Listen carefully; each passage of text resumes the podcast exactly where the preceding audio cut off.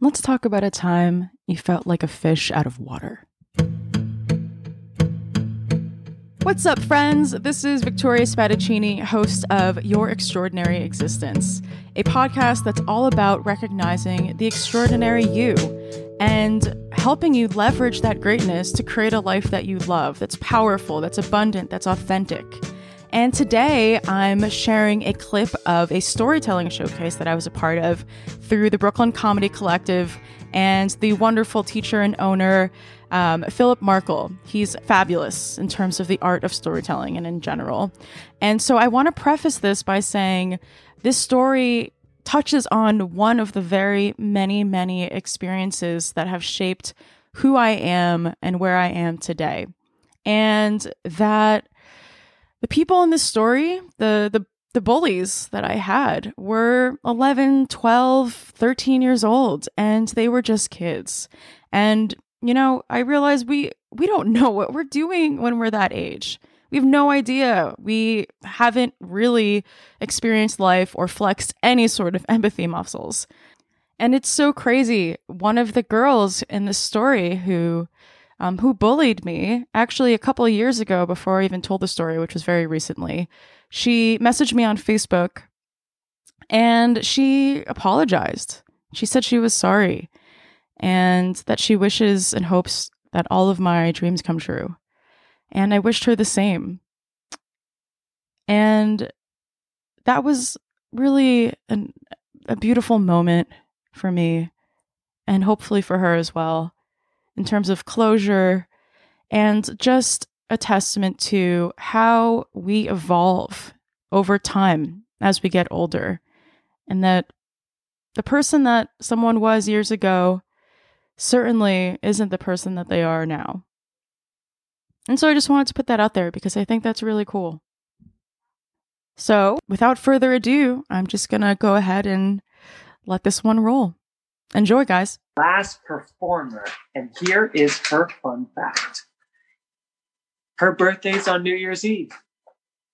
That's it. Woo. Give it up for Victoria.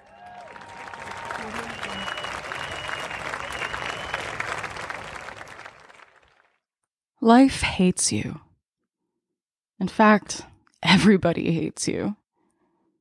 You're just not worthwhile.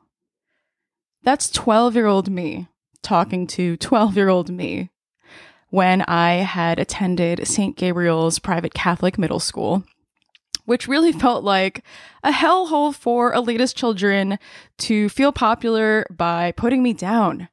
And at the time, there were no anti bullying campaigns, there was no woke mafia to protect me, and definitely no end Asian hate rallies or hashtags there to look out for me. Just hideous me being told by beautiful them how awful it was that I existed. And I just sort of accepted this notion that I was ugly as a fact. I mean, I really never understood why I was a target. Was it was it because I was quiet?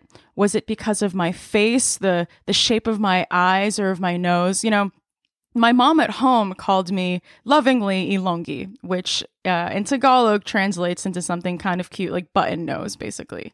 But at school, the kids would say, Looks like Victoria got stepped on. And so I would go home and do these stretches with my nose, like literally stretching my nose out to make it look bigger so that I would match everybody.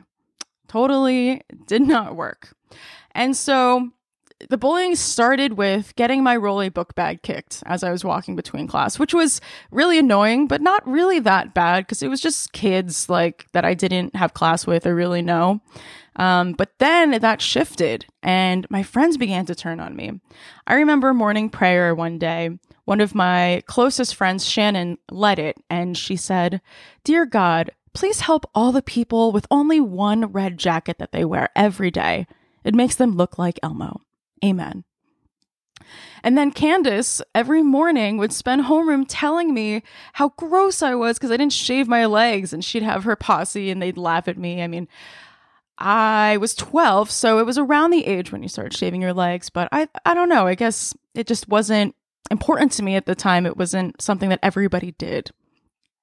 Um, so that was awful because that was every single day. I'd actually try to be late to school on purpose so that I could miss out on on this torture. Uh, in math class, I mean, this is all day. In math class, Angela would um, take my backpack, throw it across the room, and steal my seat which was a real hassle because I'd have to get my stuff. I'd be late to class. I'd have to find a new seat or push her seat over. And so that was fun. Um, this friend that I had, Amanda, I remember under her breath, she would go, lesbian. And she'd do a little cough, which was basically the worst thing that you could be at um, in a Catholic school at the time. Um, and at the school dance, I remember I was super excited. I went to Limited Too, which was a really popular store for middle school girls. They had stuff like Spice Girl lollipops and scrunchy tops and butterfly clips. It was one of my favorite stores. And I got this dress for the dance. And when I got there, Francesca came up to me and she said, Ew, you look like an ugly flower.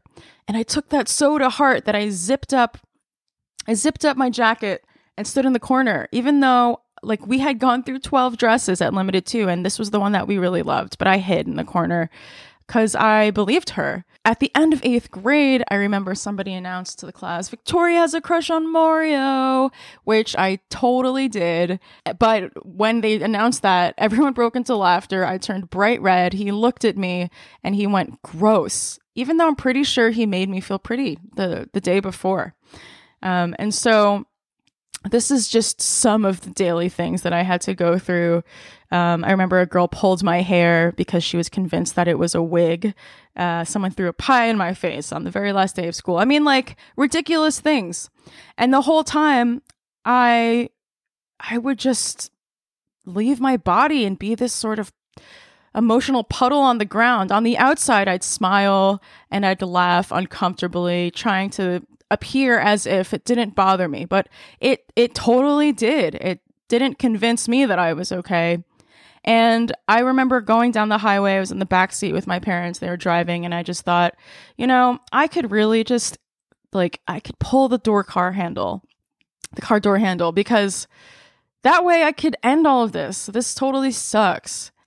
So it was pretty suicidal. And I didn't even know what that word meant at the time. That was not a word that was in any of our vocabulary textbooks, but it certainly was what I was going through. Pain does this crazy thing to you. It makes you choose at its most extreme.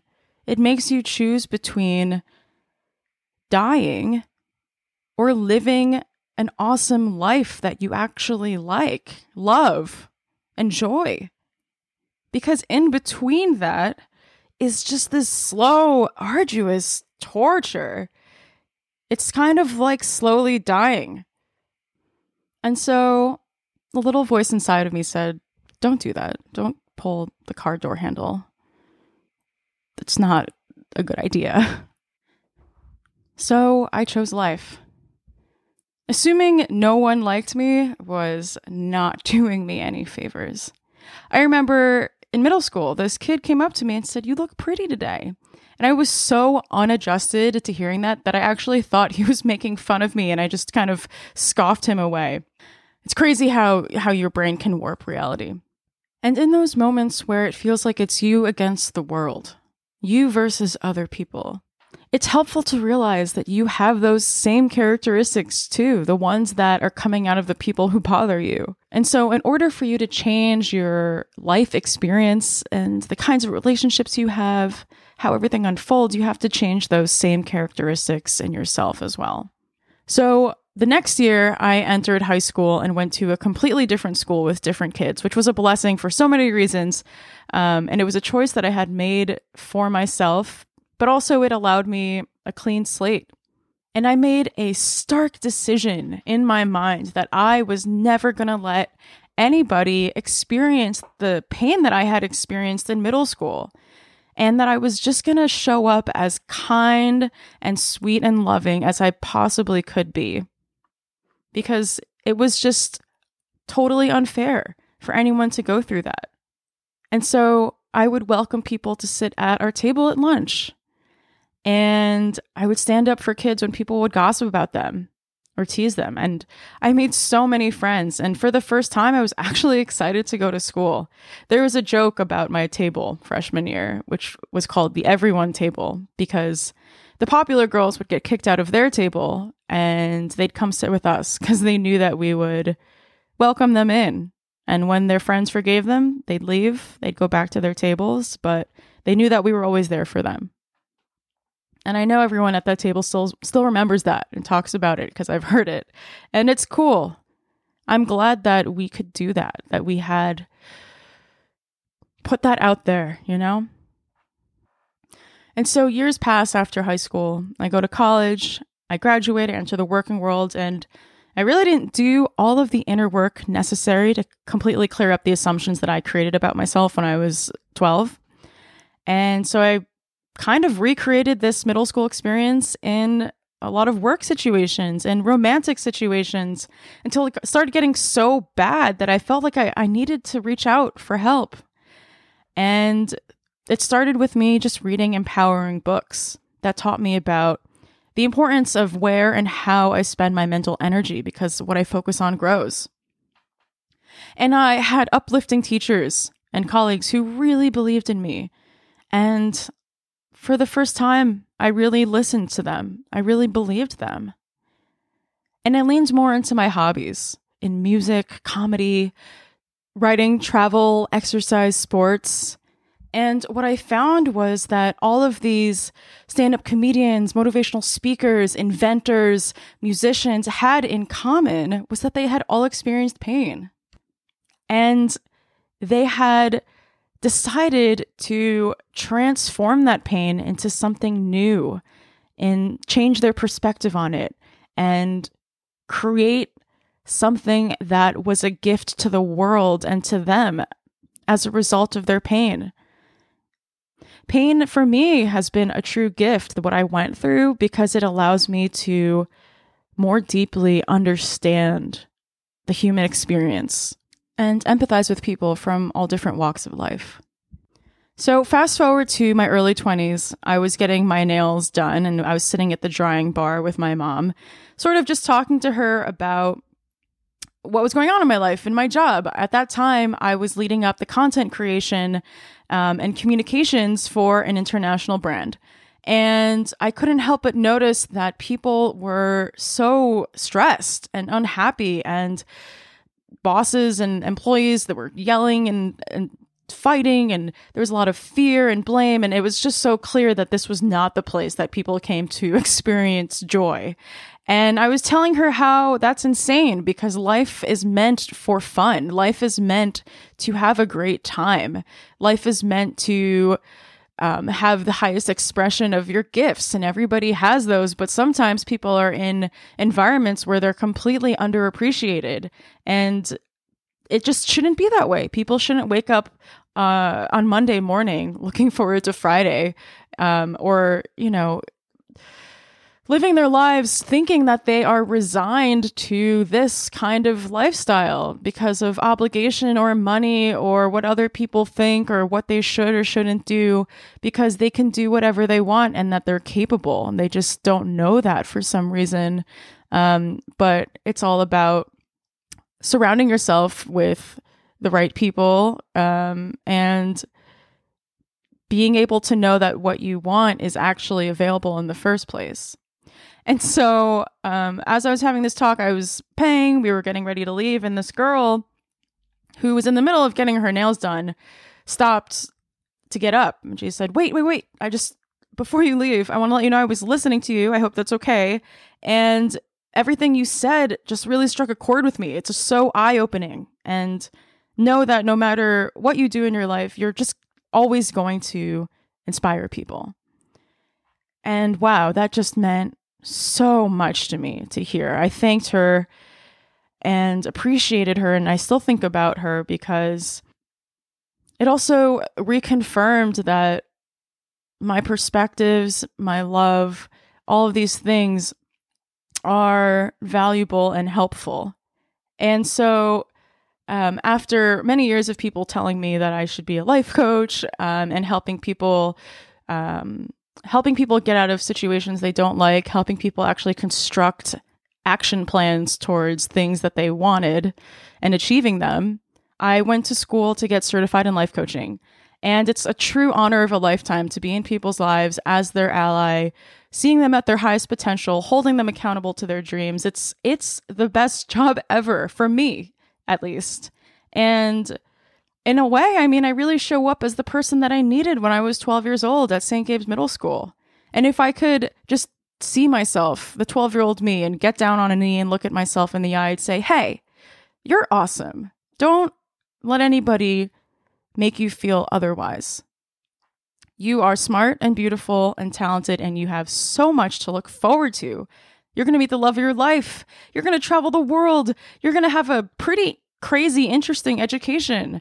And despite what you might believe right now, life doesn't hate you. Life loves you. Life fully supports you. And it's just waiting for you to realize that. Thank you. Gloria, here's to turning pain into light. Wow. Yeah. You. Thank you, everyone. So much applause as John Bow just wrote in the comments on Zoom. Uh, and thank you, our audience, for tuning in tonight and everyone for being here to witness these stories.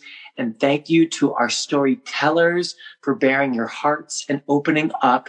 It is not an easy thing to do, especially when we've been through so much in the last year. So again, thank you for being here. If you want to do this, you can check out more on our website at brooklyncc.com. Thank you to everyone who took this class. I loved teaching you. And thank you to Octavia. Girl, you know I love working with you. And uh, that's our show, everybody. Hell yeah. BCC. Bye. This has been episode six of Your Extraordinary Existence. If you like the show, subscribe, leave a review. All of it is so appreciated. And if you or somebody you know has a story or perspective that you'd like to share, please reach out to me at yourextraordinaryexistence at gmail.com or you can write me an email, victoriaspadaccini at gmail.com. It's in the description below. And remember that you really are extraordinary.